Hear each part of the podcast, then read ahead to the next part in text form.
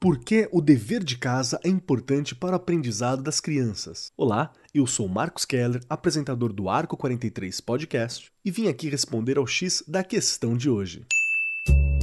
Começa agora o X da questão.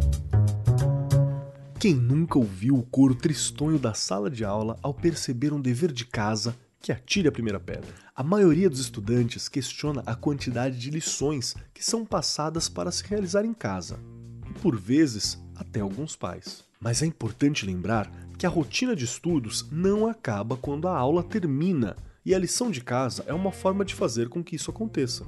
É possível dividir a importância da tarefa de casa em três itens principais. Para o estudante, faz com que ele enfrente os desafios pedagógicos fora da escola, fixe o assunto que aprendeu e assim consiga estabelecer uma rotina para construir sua autonomia. Já para o professor, auxilia a identificar as dificuldades de cada estudante para tratá-los melhor e individualmente. Para os pais, significa poder acompanhar o que o filho está aprendendo na escola e, assim, como professor, também identificar as dificuldades que necessitam de atenção, participando ativamente da vida escolar. Outro ponto que muita gente esquece é que nem toda lição de casa é igual. Cada uma tem um objetivo diferente. Elas também podem ser divididas de uma certa forma.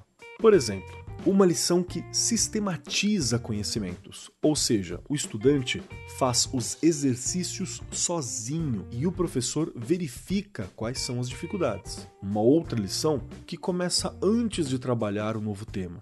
Aquela que o professor pode pedir, por exemplo, que os alunos leiam notícias relacionadas ao assunto. O nome oficial é lição preparatória.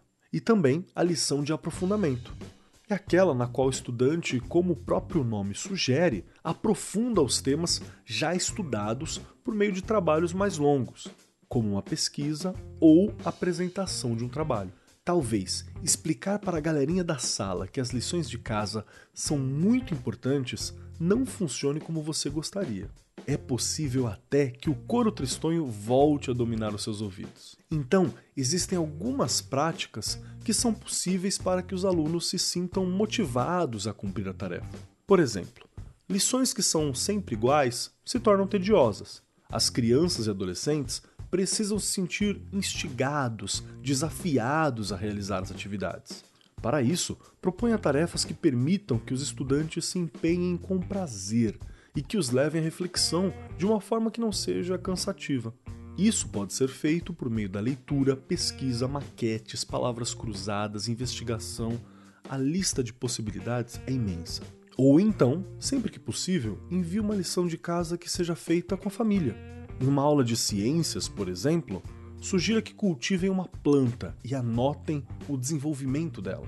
Em matemática, pode ser feita uma receita culinária com os pais para trabalhar as medidas fracionadas.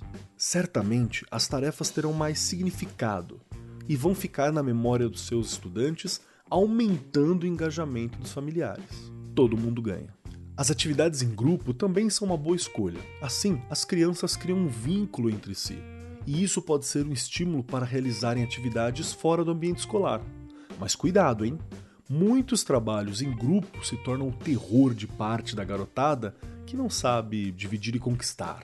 E não se esqueça também, querido professor, de que os jovens se esforçam para realizar o seu melhor, e se não tiverem o feedback, podem ficar desmotivadas. Para incentivar que façam a lição com prazer, mostre a elas o quanto você valoriza o trabalho e o esforço delas. Para crianças menores, aqueles adesivos lindos e divertidos que todos amam podem ser um bom incentivo. Outra ideia são os carimbos, com mensagens fofas de encorajamento ou mesmo um desenho simples feito à mão por você, professor e professora, no caderno, na atividade. Particularmente gosto muito dessa. A garotada vai aguardar diariamente para ver de que forma a lição de casa foi avaliada por você. E esse foi o X da questão, as pílulas quinzenais do Arco 43 Podcast. O X da questão, por Arco 43, o podcast da editora do Brasil.